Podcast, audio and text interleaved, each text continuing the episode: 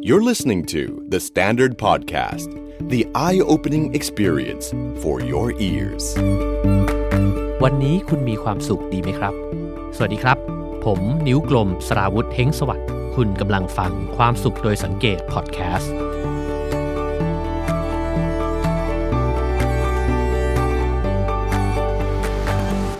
คุณผู้ฟังคิดว่าตัวเองมีพรสวรรค์ไหมครับ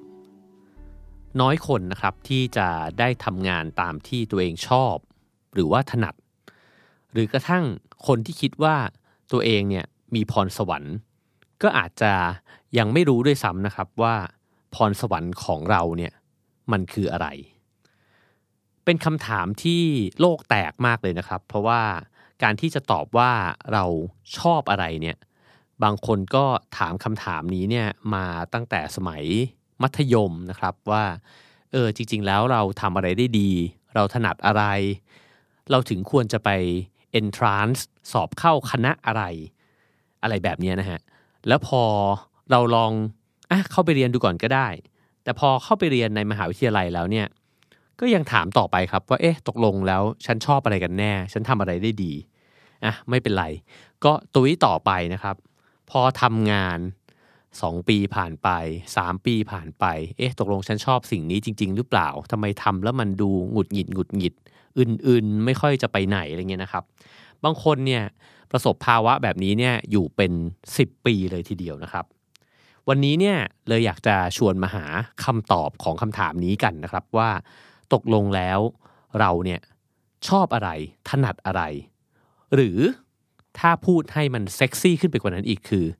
พรสวรรค์ของฉัน มันคืออะไรกันแน่ คุณมาคัสบักกิงแฮมนะครับแล้วก็ดรโดนัลโอคริฟตันเนี่ยซึ่งเป็นผู้เขียนหนังสือนะครับ ชื่อว่าเจาะจุดแข็งหรือ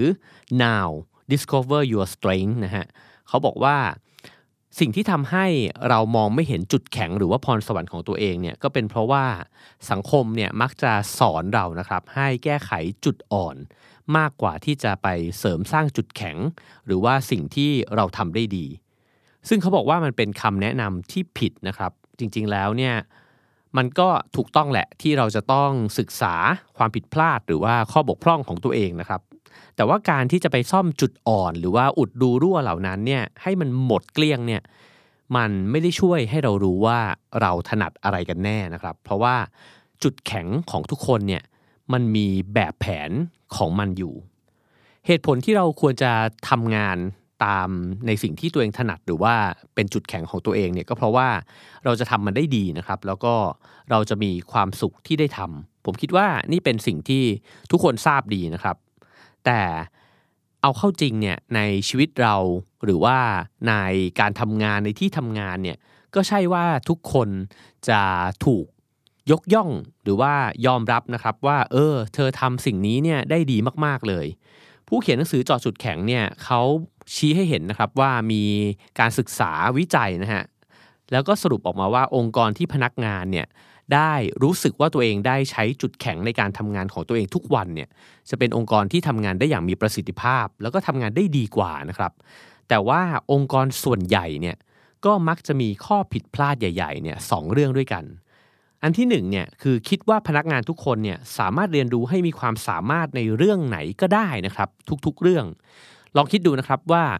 สมมุติอะเป็นเอเจนซี่โฆษณาก็ได้นะครับ ถ้ามีครีเอทีฟคนหนึ่งคิดงานเก่งมาก แต่ว่า present งานไม่เก่ง สิ่งที่บริษัทนั้นต้องการก็อาจจะ train เขาเพื่อที่จะให้เขา present งานเก่งขึ้น หรือถ้าเกิดว่าเขาอาจจะคิดงานด้านภาพเก่งมากเลย แต่ อยากให้คนคนนี้เขียน radio spot ได้ด้วยนะครับ ก็อาจจะพยายาม train เขาให้เขียน radio spot ได้ดี สุดท้ายแล้วเนี่ยคนคนนี้อาจจะใช้เวลาไป train ไปฝึกซ้อมตัวเองนะฮะในการทำสิ่งที่เขาอาจจะทำได้ไม่ดีเนี่ยได้ดีขึ้น แต่สิ่งที่สูญเสียไปก็คือว่า เขาจะไม่ได้เทรนตัวเอง ให้ทำในสิ่งที่เขาทำได้ดีมากๆเนี่ยได้ดีขึ้นไปอีก นี่คือข้อผิดพลาดที่ผู้เขียนบอกนะครับ และข้อ 2 ก็คือว่า วิธีการพัฒนาที่องค์กรเหล่านั้นชอบทำนะครับ ก็คือพัฒนาจุดอ่อนของคนเหล่านั้น แล้วก็มักจะมอบคำชื่นชม การยอมรับนะครับ หรือว่าตำแหน่งกระทั่งเงินเดือนที่ดีเนี่ยให้กับพนักงานที่มีความสามารถรอบด้านมากที่สุด ซึ่งอันที่จริงแล้วเนี่ยคนคนหนึ่งที่มีความสามารถรอบด้านเนี่ย อาจจะไม่ได้ทำอะไรได้เด่นเลย แม้แต่ด้านเดียวก็ได้นะครับ เพราะถ้าเกิดว่าเราจะจินตนาการถึงใครสักคนที่ทำได้สิบเต็มทุก ๆ ด้านเนี่ยมันเป็นเรื่องที่หายากมากนะครับ เหมือนเจอช้างเผือกแบบนั้นฮะอาจจะมีนะครับ แต่ว่ามันก็น่าจะ 10 ปีมีคนอะไรแบบนั้น ซึ่งการที่เราอยู่ในวัฒนธรรมแบบนี้นะครับ ซึ่งไม่ได้นับเพียงแค่องค์กรหรือว่าบริษัทเท่านั้น แต่จริง ๆ แล้วเนี่ยสังคมมักจะเรียกร้องให้เราเนี่ยมีความสามารถหลาย ๆ อย่างรอบด้านนะครับ จึงเกิดสิ่งที่น่าเสียดายขึ้นนะครับ เพราะว่าจริง ๆ แล้วทุกคนเนี่ยมีจุดแข็งของตัวเอง แล้วก็มีเรื่องที่ทำได้ดี เพราะฉะนั้นเรื่องเศร้ามันจึงไม่ใช่ว่าเราเนี่ยไม่เก่งพอ แต่มันเศร้าตรงที่ว่าเราเนี่ยไม่ได้ใช้ความสามารถซึ่งเราถนัดแล้วก็ทำได้ดีเนี่ยให้เป็นประโยชน์ได้อย่างเต็มที่ที่สุดนะครับ ซึ่งเบนจามินแฟรงคลินเนี่ยเรียกจุดแข็งที่ศูนย์เปล่าแบบนี้เนี่ยว่านาฬิกาแดดที่ตั้งไว้ในที่ร่ม ก็เห็นภาพเลยนะครับว่าจริงๆเรามีประโยชน์ อีกอย่างหนึ่ง แต่เมื่อเราถูกนำมาอยู่ในพื้นที่หรือว่าอยู่ในบทบาทที่จะต้องทำอีกอย่างหนึ่งซึ่งเราไม่ถนัดเลยเนี่ยก็เลยกลายเป็นเราเป็นคนที่ไม่มีพรสวรรค์หรือว่าไม่เก่งไปเลยนะครับ การละครั้งหนึ่งนะครับบรเรนบัฟเฟตซึ่งเป็นมหาเศรษฐีที่ติดอันดับโลกเนี่ยนะฮะเขาก็เดินทางไปบรรยายให้กับนักศึกษาฟังนะครับ ประโยคแรกที่เขาพูดกับนักศึกษาก็คือ จริงๆแล้วเนี่ยผมไม่ได้ต่างอะไรไปจากพวกคุณเลย ซึ่งพอเขาขึ้นต้นประโยคนี้มาเนี่ยนักศึกษาฟังแล้วก็หัวเราะขำกันนะครับ เพราะว่ามันจะไม่ต่างได้ยังไง ในเมื่อเขามีเงินมากกว่าไม่รู้เป็นกี่หมื่นล้านนะฮะแล้วเขาก็พูดต่อนะครับว่า ผมอาจจะมีเงินมากกว่าพวกคุณก็จริง แต่เงินเนี่ยมันไม่ได้ทำให้เราต่างกัน แน่นอนว่าผมสามารถซื้อสูตรที่แบบตัดด้วยมือเลยนะฮะเพื่อออกแบบมาเฉพาะเนี่ยแล้วก็ใช้วัสดุที่หรูหราที่สุดเนี่ย แต่พอผมเอามาใส่เนี่ยมันก็จะดูด้อยค่าไปในทันที เขาก็แซวตัวเองนะครับว่าเออพอเขาใส่ลงไปมันอาจะไม่ได้เท่แบบที่มันแพงขนาดนั้นนะครับ แล้วเขาก็บอกอีกว่า แถมผมยังชอบกินชีสเบอร์เกอร์ที่ร้าน Dairy Queen เนี่ยมากกว่าอาหารมื้อละร้อยเหรียญหรือว่า 3,000 บาทแบบนั้นนะฮะสิ่งที่เขาพยายามจะบอกกับนักศึกษาเหล่านั้นนะครับ ก็คือว่าเขาบอกว่าหากจะมีข้อแตกต่างระหว่างพวกคุณกับผม สักอย่างหนึ่งเนี่ยก็อาจจะเป็นเพียงว่าทุกเช้าที่ตื่นมาเนี่ยผมจะมีโอกาสได้ทำในสิ่งที่ผมรักทุกวัน และถ้าพวกคุณต้องการเรียนรู้อะไรจากผม นี่เป็นคำแนะนำที่ดีที่สุดที่ผมจะให้ได้วอร์เรนบัฟเฟตเนี่ยเขาให้ความสำคัญในการที่ได้ทำในสิ่งที่ตัวเองรักมาก ๆนะครับ หากเราลองนึกถึงภาพนักลงทุนสักคนหนึ่งนะครับที่ประสบความสำเร็จมาก ๆ เลยเนี่ยเราอาจจะนึกถึงคนที่ตัดสินใจได้ฉับไว แล้วก็มีการพลิกแพลงอะไรที่เก่งนะครับ แล้วก็ไม่ค่อยจะเชื่อข้อมูลหรือว่าไม่ค่อยจะเชื่อใจคนอื่นง่าย ๆนะครับ แต่ว่าวอร์เรนบัฟเฟตเนี่ยเป็นสิ่งที่ตรงกันข้ามกับทุกอย่างที่ผมพูดมาทั้งหมดเลยนะครับ เพราะว่าเขาเป็นคนใจเย็น แล้วก็ไว้ใจคนมากเลย ซึ่งจุดแข็งเหล่านี้เนี่ยก็ถูกปรับมาใช้ในการลงทุนของเขานะครับ จนกระทั่งกลายเป็นสไตล์เฉพาะตัวของเขาก็คือ การใจเย็นเนี่ยก็กลายมาเป็นแนวคิดนะครับ ที่เรียกว่ามุมมอง 20 ปีข้างหน้า ซึ่งก็คือการลงทุนระยะยาวนะครับ ซึ่งสุดท้ายแล้วก็เป็นสูตรสูตรหนึ่ง ซึ่งคนก็เรียนรู้จากวอร์เรนบัฟเฟตแล้วก็นำไปใช้กันนะครับ ส่วนความเชื่อใจคนเนี่ยเขาก็นำมาใช้กับการที่ ศึกษาข้อมูลของผู้บริหารในบริษัทที่เขาจะเอาเงินไปลงทุนนะครับ แต่หลังจากที่ศึกษาข้อมูลแล้วเนี่ยเขาก็ไม่เข้าไปก้าวไก่การบริหารของผู้บริหารเหล่านั้นเลยนะครับ ว่ากันว่าเป็นปัจจัยหนึ่งในการที่ทำให้การขับเคลื่อนบริษัททั้งหลายที่เขาลงทุนไว้เนี่ยเป็นไปด้วยดีนะครับ อีกเรื่องหนึ่งนะครับก็คือเรื่องของคุณแชร์รี่เอสนะครับซึ่งเป็นแพทย์ที่ประสบความสำเร็จอย่างสูงเลยนะฮะ ตอนที่เธอเรียนอยู่ในวิทยาลัยแพทย์เนี่ย เธอก็ค้นพบครับว่า เธอไม่ชอบอยู่ใกล้คนป่วย ซึ่งนี่เป็นปัญหาที่ช็อกนะครับ สมมุติว่าลองคิดดูว่าเราเอ็นติดหมอ แล้วเราก็เข้าไปเรียนหมอ เรียนไปได้สักสองสมปี ก็ได้รู้ตัวว่าไม่ชอบอยู่กับคนป่วย แล้วเราจะเป็นหมอได้ยังไงนะครับ เพราะว่านี่เป็นกิจกรรมที่ต้องเจออยู่ทุกวี่ทุกวันนะครับ แต่เธอก็ไม่วู่วามครับ ลองทำกันบ้านกับตัวเอง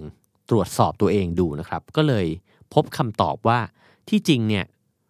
ตัวเองเนี่ยก็ชอบช่วยเหลือคนอื่นนะครับ แต่ว่าคนที่ไปช่วยเหลือหรือว่าดูแลเนี่ยจะต้องไม่ใช่ผู้ป่วยหนัก แล้วอีกความต้องการหนึ่งของเธอเนี่ยก็คือว่า อยากจะเห็นความก้าวหน้าของเคสที่ตัวเองรักษาเนี่ยอย่างสม่ำเสมอ สุดท้ายพอลองประมวลสองสิ่งที่ตัวเองต้องการนะครับ ก็เลยได้คำตอบออกมา แล้วก็เลือกเรียนต่อเฉพาะทาง เป็นหมอด้านโรคผิวหนัง ซึ่งการเลือกเส้นทางนั้นเนี่ยก็ทำให้เธอได้ทำในสิ่งที่ตัวเองชอบนะครับ แล้วก็กลายเป็นหมอที่ประสบความสำเร็จ พอพูดถึงเรื่องของการเลือกเส้นทางนะครับ ผมก็นึกถึงตัวเองสมัยเรียนเหมือนกันนะครับ ตอนที่ผมเรียนอยู่ที่คณะสถาปัตย์เนี่ย ผมเรียนภาควิชาการออกแบบอุตสาหกรรมนะครับ ซึ่งภาควิชานี้เนี่ยต้องเรียนวิชาหลักทั้งหมด 5 ตัวด้วยกัน ซึ่งได้แก่ graphic design นะครับเซรามิกดีไซน์เท็กซ์ไทดีไซน์อินเท i รียดีไซน์แล้วก็ product design นะครับ ทั้ง 5 ตัวนี้เนี่ยก็ยากไปคนละแบบ ผมเรียนมาถึงปี 4 ก็คล้ายๆเพื่อนๆหลายคนครับ เรามานั่งคุยกันแล้วก็บอกว่า สุดท้ายเราจะเลือกทำวิทยานิพนธ์หรือว่าทำทีสิสเป็นวิชาไหนดีนะครับ แต่ละคนก็ลังเล แล้วก็ตอบยากมากครับว่าตกลงแล้วเราชอบอะไร ผมเนี่ยเอียงมาทางกราฟิกดีไซน์เพราะรู้สึกว่าอย่างน้อยมันก็ซับซ้อนน้อยที่สุดนะครับ จนกระทั่งตอนปี 4 เทอม2นะครับ หรือไม่ก็ปี 5 เทอม1เนี่ยนะฮะก็ได้เรียนวิชาโฆษณา ซึ่ง ในคณะสถาปัตย์ ID เนี่ยมีการเรียนโฆษณาแค่ตัวเดียวนะครับ แต่ทันทีที่ได้เรียนผมก็รู้เลยว่า นี่แหละ วิชาที่เฝ้ารออยู่นะครับ หลังจากนั้นก็เลยพยายามทำ portfolio โฆษณานะครับ แล้วก็สุดท้ายพอ ผมก็เลือกทำ thesis โฆษณาด้วย เรียนจบก็หิ้ว port อันเนี้ยไปสมัครงานในเอเจนซี่โฆษณานะครับ ผมเรียนมาทางด้าน art เรียนมาทางด้านสถาปัตย์การออกแบบนะครับ ผมก็ไปสมัครในตำแหน่ง art director แต่ทันทีที่พี่ครีเอทีฟเนี่ยที่เขาเปิดรับสมัครเขาเห็น port ของผม เขาก็บอกว่า คุณไม่น่าเป็น art di นะ คุณน่าจะสมัครเป็น copywriter มากกว่า ผมก็งงมากว่า ผมไม่ได้เรียนนิเทศหรือว่าอักษรศาสตร์มาทำไมพี่เขาจะให้ไปเป็นก๊อปปี้นะครับ ก็ถามเขาว่าทำไมถึงคิดอย่างนั้น เขาก็บอกดู port คุณสิ มันมีแต่ตัวหนังสือเต็มไปหมดเลย และสิ่งนี้เป็นสิ่งที่ผมไม่เคยเห็นตัวเองเลยครับ มันเป็นเรื่องแปลกมาก แล้วผมก็คิดเอาแต่ว่าเราเรียนมาทางด้านภาพ เราควรจะออกแบบภาพ ไปทำอาชีพเนี้ยเราควรอยู่ในตำแหน่งที่ออกแบบภาพนะครับ ไม่ใช่เขียนคำและนั่นเป็นจุดเปลี่ยนที่สำหรับผมผมคิดว่าเป็นจุดเปลี่ยนใหญ่สำหรับตัวเองเลย เพราะหลังจากที่ผมเข้าไปทำงานในบริษัทโฆษณา ผมก็กลายเป็น copywriter และใช้เวลาอยู่กับถ้อยคำเนี่ยมากกว่าภาพ หลังจากนั้นมันก็เป็นพื้นฐานสำคัญมากเลยในการเขียนหนังสือของผมนะครับ จาก 3 เรื่องที่เล่ามาเนี่ยผมสรุปบทเรียนด้วยตัวเองนะครับว่า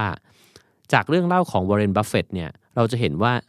จริงๆแล้วมันไม่มีอาชีพไหนที่ต้องการจุดแข็งใดจุดแข็งเดียว แต่ว่าจุดแข็งของเราเนี่ยมันก็สามารถที่จะปรับใช้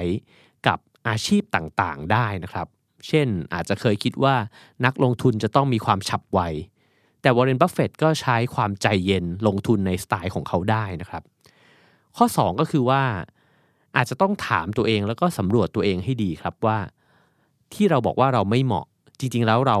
ไม่เหมาะกับอะไรในรายละเอียดเลย คือชอบอะไรไม่ชอบอะไรนะครับ เหมือนที่คุณหมอแชรีเอสเนี่ยถามตัวเอง ถ้าเกิดแค่จะตอบแบบเร็วๆ บอกว่าไม่ชอบอยู่ใกล้คนป่วย นั่นเท่ากับว่าตัดอนาคตการเป็นหมอของตัวเองไปแล้วนะฮะแต่พอลองถามเจาะลงไปลึกๆในใจตัวเองเนี่ยก็ได้พบคำตอบที่มันละเอียดกว่านั้นนะครับ และข้อ 3 จากประสบการณ์ของผมเองเนี่ยผมได้เรียนรู้ว่าบางครั้งพรสวรรค์หรือว่าจุดแข็งของเราเนี่ยเรามองไม่เห็นตัวเองนะครับ เพราะว่าเราอยู่กับมันใกล้ชิดมาตลอดเนี่ยเราอาจจะต้องการคนอื่น เพื่อน พื่อนร่วมงานพี่ที่ทำงานนะครับ หรือว่าใครก็ตามเนี่ยที่สามารถเห็นเราได้ชัดกว่าเรา แล้วก็ลองรับฟังเขาดีๆนะครับ เราอาจจะเห็นก็ได้ว่า มีจุดแข็งที่ซ่อนอยู่ แต่ตัวเราเองเนี่ยดันมองไม่เห็นมันเอง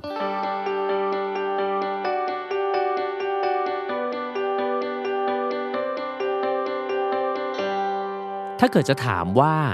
จุดแข็งเนี่ยคืออะไร ผู้เขียนหนังสือเล่มนี้นะครับ ตอบว่า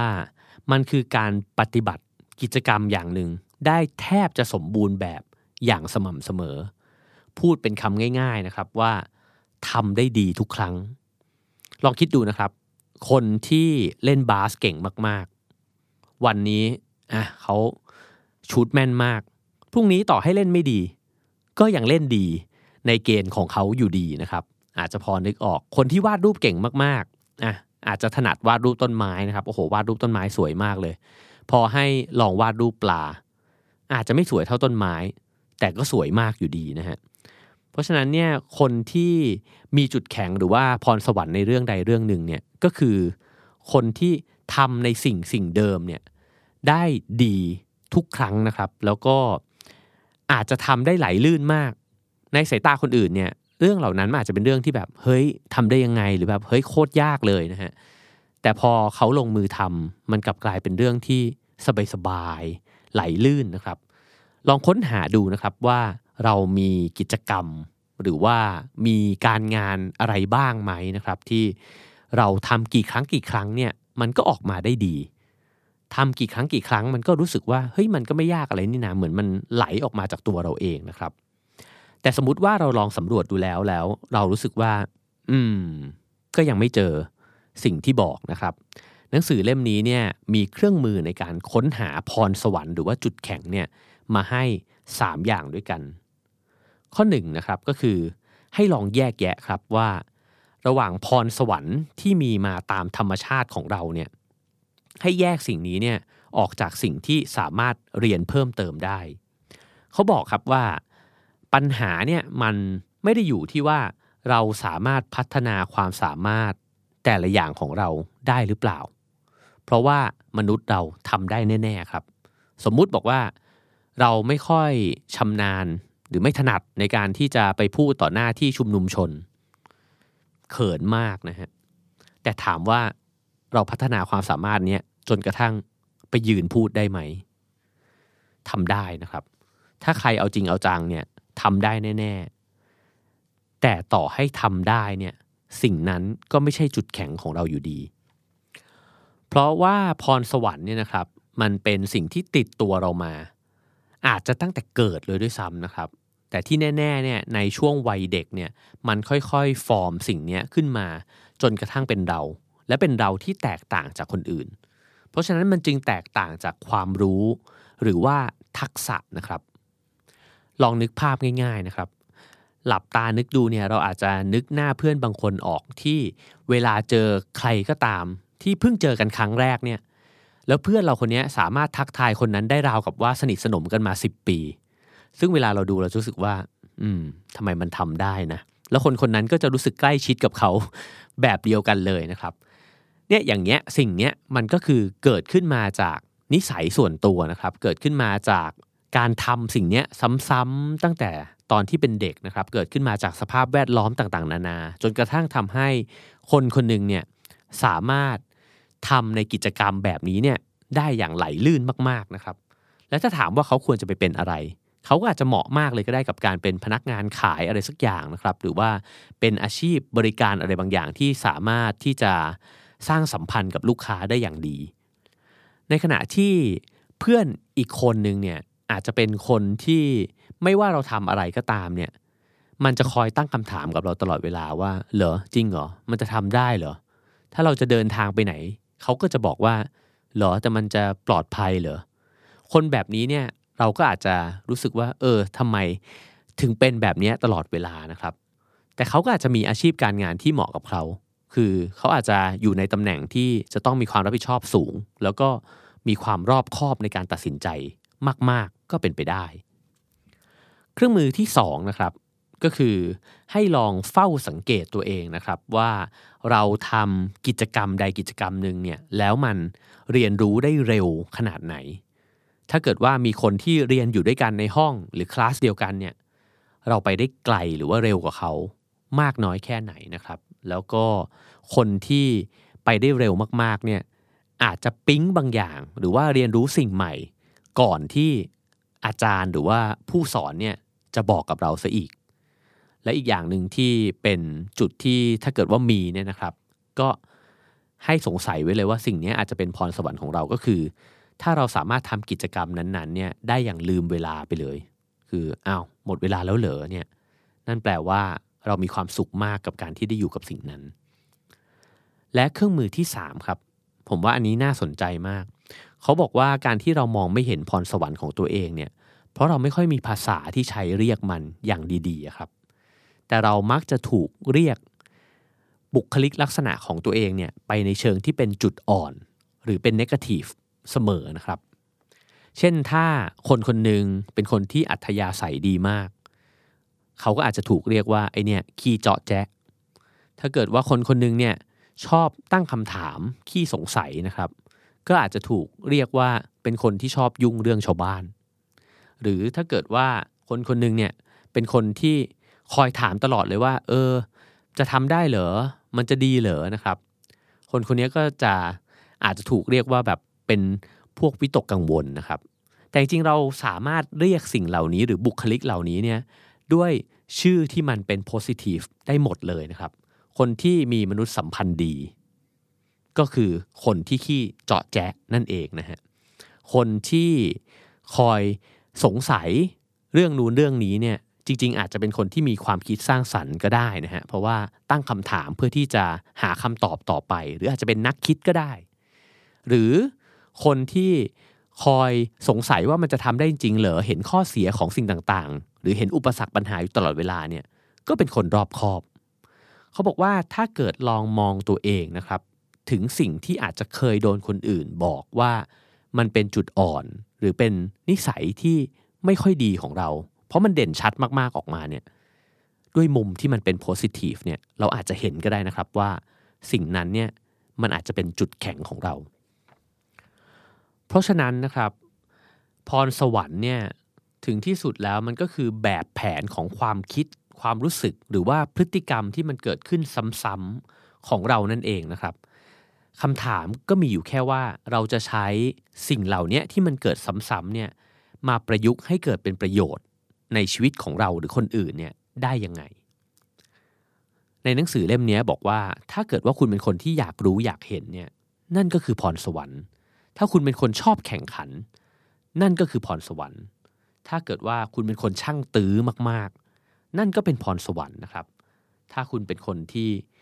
ขี้กังวลมากๆ นั่นก็เป็นพรสวรรค์เช่นกัน สิ่งที่ผมคิดว่าน่าสนใจมากของคำอธิบายเรื่องพรสวรรค์นะครับ ก็คือการอธิบายว่าทำไม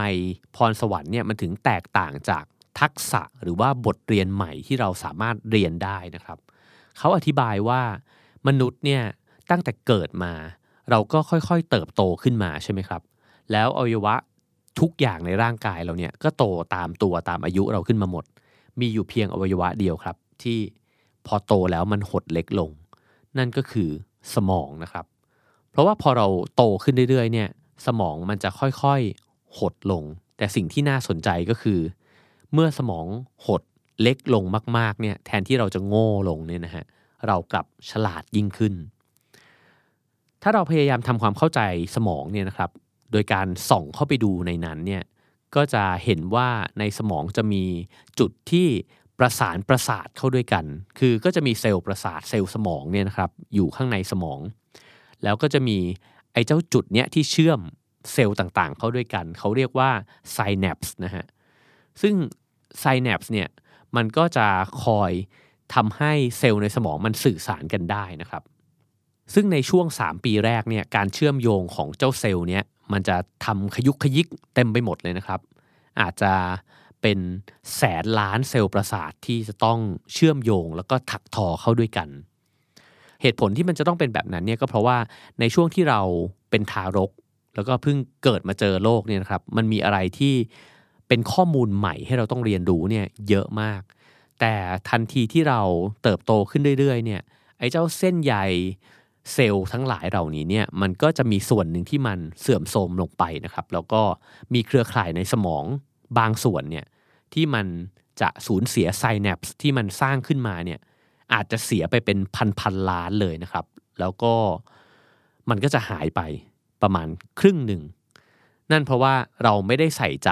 ที่จะเรียนรู้ในเรื่องเหล่านั้น แล้วจริง ๆ แล้วมนุษย์ก็ไม่สามารถที่จะเรียนรู้ทุกสิ่งทุกอย่างในชีวิตไปได้นะครับ มีนักการศึกษานะครับเขาบอกว่าสำหรับสมองแล้วเนี่ยการที่จะมีไซแนปส์น้อยเนี่ยมันดีกว่าที่จะมีมากนะครับ เพราะว่าการมีน้อยมันจะทำให้เราประมวลผลต่างๆเนี่ยอย่างมีประสิทธิภาพมากขึ้น และนี่แหละครับคือที่มาของการที่เราแต่ละคน จะเหลือไซแนปส์ในแต่ละส่วนไว้นะครับ แล้วก็ไม่เหมือนกันเลย บางคนก็เลยถนัดในบางเรื่อง บางคนก็เลยมีนิสัย ที่ทำซ้ำๆในบางสิ่งนะครับ ซึ่งไอ้เจ้าจุดเชื่อมโยงเหล่านี้ที่เหลืออยู่นี่เองนะครับ ที่จะฟอร์มนิสัยของเราขึ้นมา หรือว่าฟอร์มพรสวรรค์ของเราขึ้นมานั่นเอง ในหนังสืออธิบายว่าพรสวรรค์คือ synapse ที่เข้มแข็งที่สุดของเรานะครับ แล้วก็ฉายภาพให้เห็นครับว่า เรามักจะคิดว่าเราตัดสินใจสิ่งต่างๆ ในชีวิตเนี่ยนะครับ จาก การคิดด้วยเหตุผล แต่อันที่จริงในการดำเนินชีวิตประจำวัน หรือว่าในการงานก็แล้วแต่เนี่ยมันมีเรื่องให้ตัดสินใจเป็นปลีกย่อยเนี่ยอีกหลายเรื่องมากๆนะครับ ในแต่ละวันเนี่ยอาจจะเป็นพันๆเรื่องเลย เพราะฉะนั้นสมองไม่สามารถที่จะใช้เหตุผลในการตัดสินใจได้กับทุกเรื่องนะครับ เราก็เลยจะต้องใช้สัญชาตญาณแทน ซึ่งเวลาที่เราใช้สัญชาตญาณเนี่ยแหละ เรากำลังใช้ร่องสมองเดิม ที่เราทำซ้ำๆมานะครับ และการทำซ้ำๆแบบนี้เนี่ยมาตั้งแต่เด็กจนโตเนี่ยมันก็ทำให้ร่องสมองนั้นหรือว่าวิธีคิดนิสัยแล้วก็ความรู้สึกแบบนั้นเนี่ยมันแข็งแรงมากๆนะครับในแต่ละคน ลองคิดดูว่าถ้าเกิดว่าตอนเด็กๆเนี่ยเรารู้สึกมีความสุขที่ได้เจาะแจ๊ะกับญาติๆนะครับ โตขึ้นมาเราก็จะมีนิสัยเป็นคนที่อัธยาศัยดีมาก ถ้าเกิดว่าตอนเด็กๆ เรามีความสุขกับการเก็บตัว แล้วก็นั่งอ่านหนังสืออยู่เงียบๆ เราก็จะมีความสุขมากๆนะครับกับการใช้เวลาเงียบๆ แล้วก็นั่งคิดอะไรไปของตัวเอง ถ้าเกิดว่าตอนเด็กๆ เรามีความสุขมากเลยกับการได้หยิบดินสอขึ้นมา แล้วก็วาดรูปเล่นนะครับ สิ่งเนี้ยมันก็จะถูกทำซ้ำๆซ้ำๆซ้ำๆนะครับ แล้วก็กลายมาเป็นความถนัดหรือว่าความชอบของเรา แต่สุดท้ายแล้วเนี่ย มันค่อยๆถูกกลบด้วยอะไรหลาย ๆ อย่างนะครับ อาจจะเป็นการเรียนในโรงเรียนในห้องเรียนที่สอนวิชาที่เราอาจจะไม่ได้ถนัด หรือผู้ปกครองหรือคุณครูหรือกระทั่งตัวเราเองที่คาดหวังว่าเราจะต้องเรียนเก่งในวิชานั้นๆนะครับ ซึ่งมันอาจจะเป็นวิชาที่เราไม่ได้ถนัดเลยก็เป็นได้นะครับ เราอาจจะถูกค่านิยมของสังคมที่บอกว่าจะต้อง ถนัดในเรื่องนี้เก่งในเรื่องนี้ หรือว่ากระทั่งที่บอกว่าต้องมีความสามารถรอบด้านเนี่ยคอยกลบไอสิ่งที่เราฟูมฟักตัวเองมาตั้งแต่เด็กไปจนหมดนะครับ วันนี้ก็เลยอยากจะขอชวนนะครับให้ลองใช้เครื่องมือที่บอกไปนะครับทั้ง 3 อัน นั่นก็คือข้อ1นนะครับลองจำแนกเอาพรสวรรค์ที่มีอยู่ตามธรรมชาติเนี่ย ออกมาจากสิ่งที่เราเรียนรู้เพิ่มเติม แล้วก็หัดมันจนกระทั่งทำได้ชำนาญ ข้อ 2 ก็คือว่า ลองสังเกตตัวเองครับว่าเราเรียนรู้อะไรได้เร็วทำอะไรแล้วอยู่กับมันได้ ราวกับว่าเวลาผ่านไปแบบแวบเดียวก็จบแล้วนะครับ และข้อ 3 คือลองพลิกมุมครับ จากสิ่งที่คนอาจจะเรียกนิสัยของเราบางด้านนะครับ ด้วยแง่มุมที่เป็นลบ ลองหันมองมุมที่เป็นบวกว่า เราสามารถใช้นิสัยนั้นเนี่ยมาสร้างการงานหรือว่าทำในสิ่งที่เป็นประโยชน์ได้ด้วยอะไรบ้าง เพราะว่าทั้ง 3 ข้อนี้เนี่ยจะทำให้เราค่อยๆได้เห็นพรสวรรค์ที่มันอยู่ในตัวเรา และมันไม่เคยหายไปไหนนะครับ แล้วเราอาจจะได้ดึงมันกลับมาใช้อีกครั้ง ในหนังสือวินนี่เดอะพูนะครับ มีเพลงเพลงหนึ่งที่ เจ้าหมีภูเนี่ยชอบร้องนะครับ แล้วก็เป็นเพลงที่ตั้งแต่ผมอ่านวรรณกรรมเยาวชนเล่มนี้เนี่ยผมก็จำวรรคแรกของมันมาได้ตลอดเลยนะครับ เวอร์ชั่นไทยเนี่ยเขาแปลว่า ขนมเอยขนมครก เกิดเป็นนกไม่บินก็สิ้นท่า มีปัญหาลับสมองลองถามมา จะตอบว่า ขนมครก ขนมครก ขนมเอยขนมครก ปลาขึ้นบกก็ตายหงายอ้าซ่า มีปัญหารับสมองลองถามมา จะตอบว่า ขนมครก ขนมครก ขนมเอยขนมครก คิดไม่ตกทำไมต้องไก่หว่า มีปัญหารับสมองลองถามมา จะตอบว่า ขนมครก ขนมครก ฟังดูเป็นเพลงที่ยียวนนะครับ แต่ว่าวักที่เป็นวักสำคัญก็คือ วรรคที่บอกว่าเกิดเป็นนกไม่บินก็สิ้นท่า ปลาขึ้นบกก็ตายหงายอ้าซ่านะครับ ซึ่งในหนังสือเต๋าแบบหมีพูห์นะครับของคุณเบนจามินฮอฟเนี่ยเขาก็เปรียบเทียบเพลงนี้นะครับเข้ากับเรื่องเล่าของเต๋าเรื่องหนึ่งนะครับ เป็นเรื่องระหว่างหุยจือกับจวงจือ ซึ่งหุยจือเนี่ยบอกกับจวงจือนะครับว่าที่หลังบ้านเขาเนี่ยมันมีต้นไม้ใหญ่อยู่ต้นหนึ่งซึ่งรูปร่างหน้าตามันอัปลักษณ์มากเลย แม้ว่ามันจะใหญ่เนี่ยแต่ว่ามันก็ใช้ประโยชน์อะไรไม่ค่อยได้นะครับ เพราะว่าผิวของมันเนี่ยตะปุ่มตะป่ำเต็มไปหมดเลย จะเอามาทำเฟอร์นิเจอร์เนี่ยก็เป็นเก้าอี้ที่นั่งแล้วก็อาจจะตำก้นนะครับ เอามาทำเป็นโต๊ะเนี่ยก็วางจานชามแทบไม่ได้เลยนะครับเขาก็เลยบอกว่า มันก็เลยไม่มีช่างคนไหนเนี่ยเอามันมาตัดเพื่อทำประโยชน์อะไรทั้งสิ้นนะครับเขาก็บอกว่ามันก็เหมือนคำสอนของท่านนั่นแหละ ที่ มันดูว่างเปล่าแล้วก็ไร้ประโยชน์ไร้คุณค่า จึงไม่มีใครสนใจมันเลยนะครับจวงจือฟังแล้วก็พูดถึงอีกเรื่องหนึ่งไปเลยนะครับ เขาบอกว่า ท่านก็คงจะรู้ว่าแมวเนี่ยมันจับเหยื่อเก่งมาก แต่เวลาที่มันจับจ้องอยู่ที่เหยื่อเนี่ยแล้วก็หมอบตัวพยายามที่เตรียมจะตะคุบเนี่ยมันเป็นช่วงเวลาที่มันเผลอที่สุดนะครับ แล้วถ้าเราโยนตะข่ายไปจับแมวตัวนั้นเนี่ย ก็จะสามารถจับแมวตัวนั้นได้อย่างง่ายดายเลย ในขณะที่ตัวจามรีที่ใหญ่โตมากเนี่ยจะเป็นสัตว์ที่เอาชนะได้ยากมากนะครับ ต่อให้เราโยนตะข่ายไปจับมันเนี่ย มันก็อาจจะวิ่งแล้วก็สะบัดหนีไปโดยที่เราไม่สามารถจะทำอะไรมันได้เลย แต่ต่อให้จามรีแข็งแกร่งดุดหินผาขนาดนั้นเนี่ย มันก็ยังจับหนูสู้แมวไม่ได้อยู่ดี กลับไปที่ต้นไม้ครับ จงจือก็เลยบอกกับหุยจือนะครับว่า ต้นไม้ของท่านที่ต้นใหญ่เบลเลอร์เลยเนี่ยแต่ไม่มีใครใช้ประโยชน์จากมันเนี่ยก็เพราะว่า